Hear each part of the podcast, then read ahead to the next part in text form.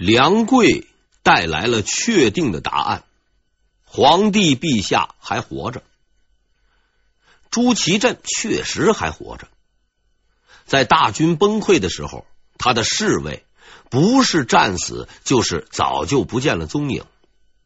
野先士兵的喊杀声，被砍杀士兵的惨叫声汇成了一片。小小的土木堡一下子变成了人间地狱。朱祁镇虽然没有识人之明，却不是个窝囊废。他失去了二十万大军，失去了大臣和侍卫，也失去了随身的所有财产，但是却保留了一样东西：大明皇帝的尊严。在这情况万分危急的时刻，他没有像其他人一样四散奔逃，而是安静的坐了下来，等待着决定自己命运时刻的到来。此刻陪伴着朱祁镇的是一个叫喜宁的太监。不过呀，他可不是什么好人。一个瓦剌士兵发现了盘膝而坐的朱祁镇，便上前拿刀逼着他，要他脱下身上穿着的贵重衣物。出乎这位士兵的意料，这个坐着的人根本就不理他，看都不看他一眼。瓦剌士兵是万万想不到，已经是一盘散沙、只顾逃命的明军中，居然还有这样的一个沉着镇定的人。自己手持着利刃，张牙舞爪；这个人呢，手无寸铁，却镇定自若。他顿时有一种被侮辱的感觉，于是他就举起了手中的刀，决定砍了这个人。这一刀如果砍了下去，那倒是省事儿了。就在这个时候，他的哥哥赶到了。他的哥哥可是一个见过世面的人，看到眼前这个明朝人有如此的气度，便阻止了弟弟：“你先别别杀了他，这个人举止特别，一定不是一般的人。”他随即请朱祁镇先生去见野仙的弟弟赛堪王。赛堪王那是瓦剌的高级人物，世面也算是见得多了，但这位被俘的大明天子还是让他吃了一惊。朱祁镇见到赛堪王，也没有和他说客套话。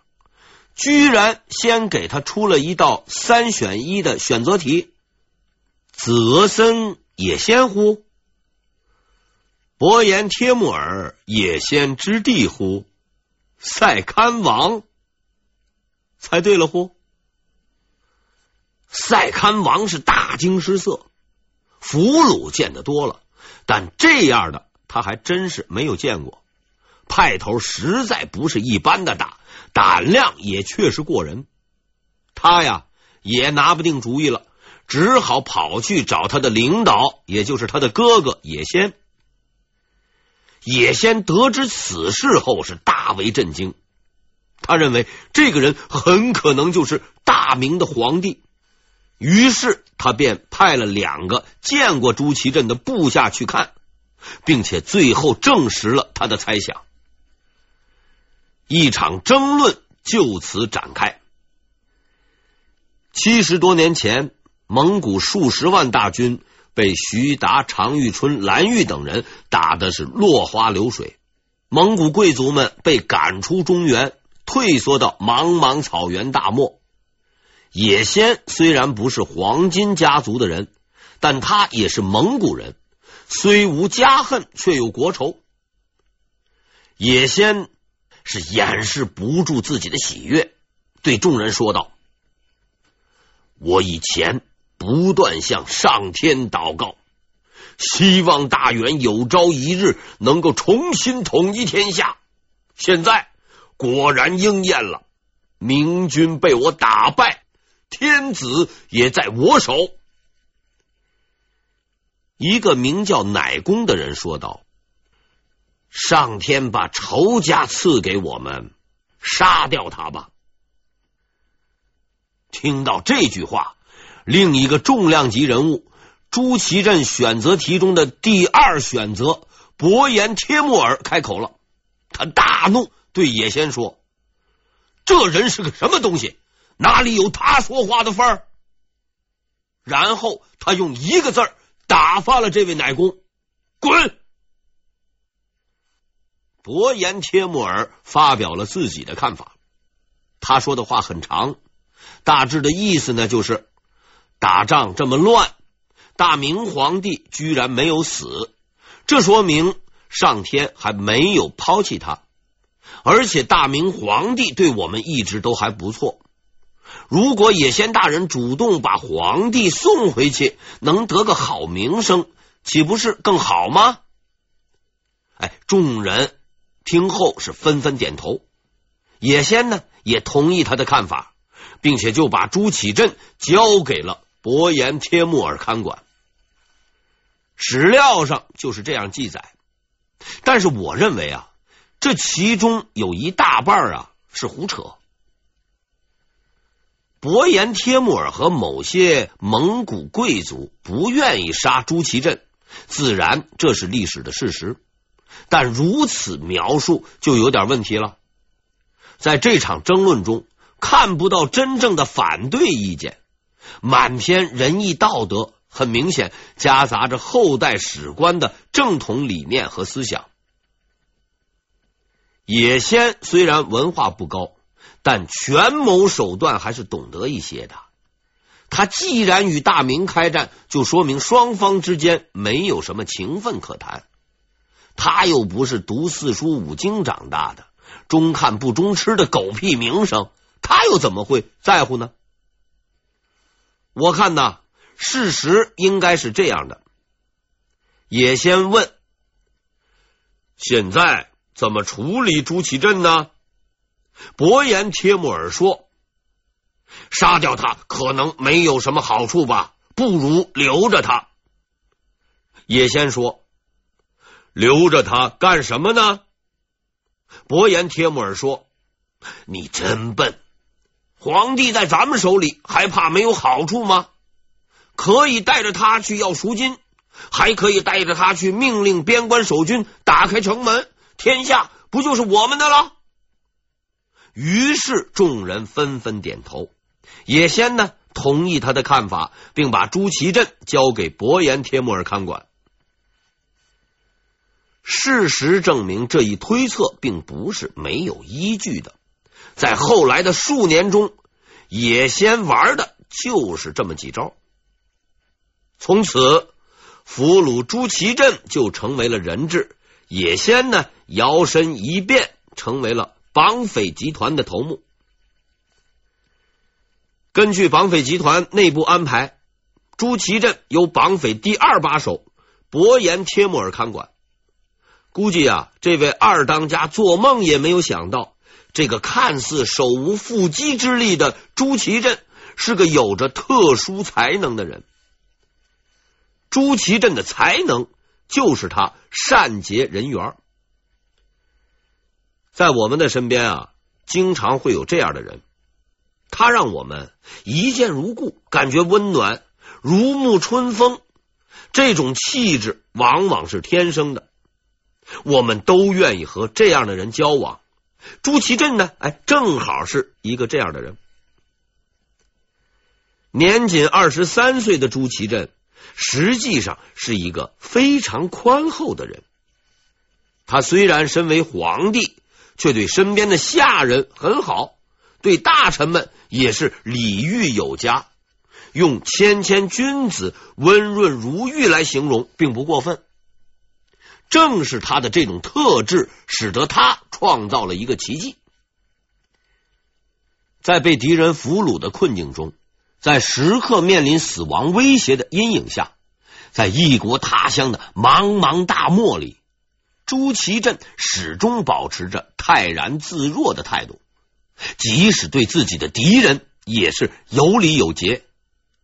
这个时间一长，连看管他的蒙古士兵和军官都心甘情愿的为他效力，这其中甚至还包括二当家伯颜帖木儿。朱祁镇的这种能力作用还不限于此，甚至在他回国后被弟弟关押起来时，奉命看守他的大臣也被他感化，心甘情愿任他驱使，为他出力。在心理学中，有一种病症叫斯德哥尔摩症候群，这个名称呢，来源于一起抢劫案，案件中的被劫人质一反常态。居然主动掩护枪匪逃走，阻拦警察，让很多人不解。这个现象是可以用心理学来解释的。人质在强大的压力和威胁下，会倾向于服从控制自己的一方。著名的战争影片《桂河桥》描述的就是这样一群被日军俘虏后，积极配合日军军事行动，患上斯德哥尔摩症候群的人。可是啊，朱祁镇先生却开创了历史，他创造了土木堡症候群。在他的这种能力的影响下，绑匪竟然会主动站在人质一边。此后是波颜帖木儿不但数次要求释放朱祁镇，还主动为其争取皇位。每每看到了这些记载，都让我目瞪口呆。这真是一种可怕的能力。在朱祁镇被带走后，一直跟在他身边的喜宁就迫不及待的抛弃了主人，投降了野先。现在看来啊，当初他守在朱祁镇身边，实在是别有企图。更为可恶的是，他还不断的为野先出谋划策，告诉他们边关的防守情况，为蒙古军队带路，活脱脱就是一副汉奸嘴脸。也是这个喜宁主动的向野先提议，现在京城空虚，可以立马拿下，然后再夺取中原。由于喜宁的背叛，朱祁镇身边没有了人照顾，野先为大明天子另外挑选了一个仆人，这个人叫袁斌，也是在大战中被俘虏的。野先不会想到啊。这个很随意的决定，却给了朱祁镇极大的支持。在后来的岁月里，袁斌用他的忠诚陪伴着朱祁镇，并最终等到了自由的那一天。而此刻，正得意洋洋的喜宁也没有料到，在不久的将来，他会死在这个叫袁斌的人的手里。在做好了一切准备以后。绑匪野先开始实施绑架的最后一个步骤，通知人质家属，这是一件十分紧急的事情。当年没有电话，必须要找人去报信。这一次绑架比较特殊，报信的人必须快马加鞭去通报，如果晚了的话，可能会出现撕票的情况。所以他释放了一个叫梁贵的俘虏。让他赶紧回去报信，务必在对方撕票之前把消息送到。这也算是个举世奇闻吧？绑匪竟然怕撕票，千真万确。三条腿的蛤蟆不好找，两条腿的皇帝那还是容易立的。大明王朝的子孙繁衍速度那是很快的。排队等皇位的人足以从东直门排到西直门，如果不赶紧，万一人家立了新皇帝，手上的这个活宝那可就不值钱了。于是，大明王朝的群臣们就此得知他们的好皇帝还活着，这可就麻烦了。死了最好，死了可以重新立一个，失踪也不错。起码可以先立个皇帝，把事情解决完。等到一切走上正轨，即使前皇帝最终沿途乞讨回来了，也没有什么闹腾的了。可是现在的情形恰恰是最差的一种，人不但活着，还做了绑匪的人质，明目张胆的找你要赎金。如果让野仙尝到了甜头，他可能会每年过年都会来要一次，就当是压岁钱。拿钱后又不放人，你要是敢不给，哎，你就是不顾皇帝死活，舆论压力那也是顶不住的。更大的麻烦还在后头呢。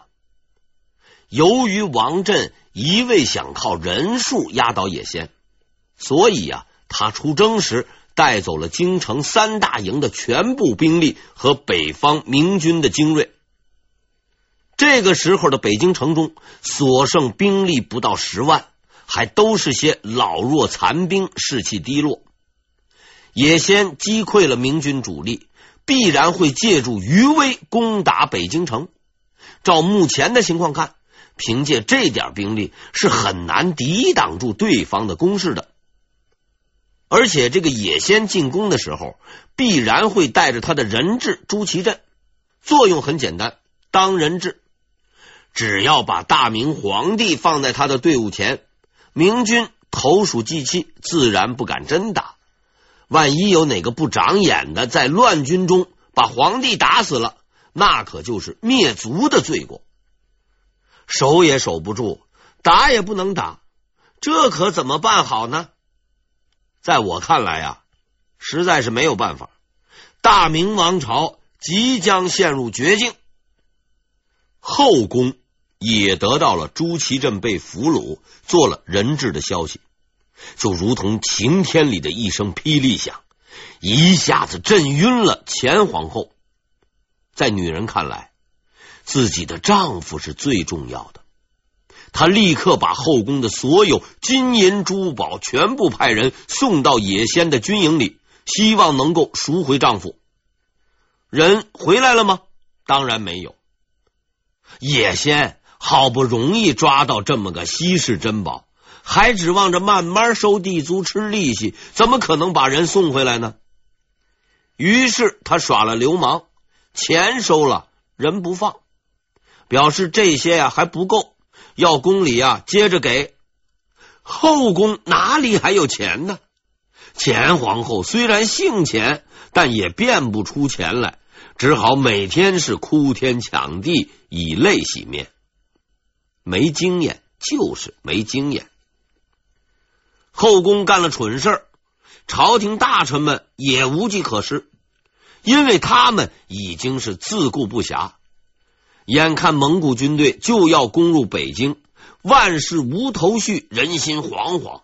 很多人主张南迁，也已经准备好包袱，只要南迁的命令一下，马上就走。正统十四年八月十八日。大明王朝的国运就在这一天被决定。早上，朝会正式开始，由暂时代理皇帝执政的朱祁钰主持。这是大明王朝历史上十分重要的一次朝会。会议的主题是如何处理眼前的诸多问题，其中最关键的问题就是逃还是战？逃。就会丢掉半壁江山，战则可能玉石俱焚。文武百官们上朝之后，竟然什么也没说，只是在那嚎啕大哭，整个朝廷哭成一片，搞得朱祁钰是手足无措，呆若木鸡。其实这也很容易理解，这些大臣们。都有同事亲属在这次战乱中死去，而且好好的一个国家搞到了如此的地步，实在也是让人心寒。多日的痛苦终于在朝会上得以发泄，算是哭了个痛快吧。这场关键朝会以痛哭拉开了序幕。哭了一阵之后，大臣们呢渐渐的恢复了理智。毕竟伤心总是难免的，活着的人还要应付眼前的难题。目前最关键的就是讨论朝廷是走还是留的问题。一个叫徐成的官员首先发言，他说：“我夜观天象，对照历数，发现啊，如今天命已去，只有南迁才可以避过此难。这个徐成是吴县人，就是现今的苏州姚广孝的同乡。宣德八年考中进士，正统十二年任侍讲学士。大家知道，侍讲学士是个翰林官。翰林院里往往啊书呆子多，每天只是不停的读圣人之言、四书五经。可是这位徐成却是工作休闲两不误，除了经学理学外，他还有自己的个人爱好——阴阳术数之学。前面咱们提到过，所谓阴阳术数之学范围很广，包括天文、地理。兵法、算命等等，可以说这门学问如果钻研透了，倒也确实能出人才。著名的阴谋家姚广孝就是研究这个的。不过徐成和姚广孝有所不同，姚先生研究的主要是前面三项：天文、地理、兵法；徐成呢，却偏偏挑了第四项算命。徐成经常主动啊给人家算，不过呀，他经常算不准，所以人们呢也不大信他。这位业余算命爱好者却对当时的一件重要事件做出了准确的判断。这件事情就是土木堡之败。在明英宗亲征前，他夜观天象，大惊失色，跑回家对老婆说：“我呀。”夜观天象，此战必败。到时候瓦剌军队打过来，那可就来不及了。你赶紧回老家躲躲吧。可是徐先生的算命水平，连他的老婆都不相信。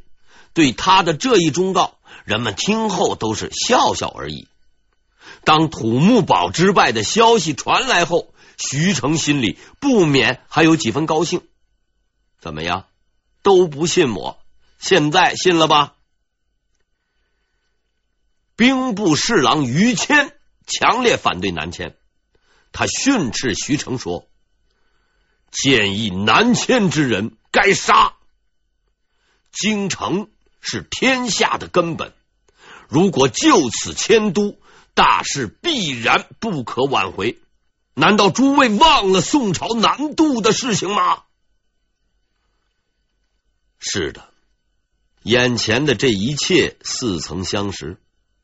三百二十三年前的北宋靖康元年，曾发生过极其相似的情况。大明最终没有沦落到和北宋一样的下场，这个结果我们也都知道了。和当年的北宋相比，此时的大明很幸运的多了一个人，就是眼前的这位兵部侍郎。于谦。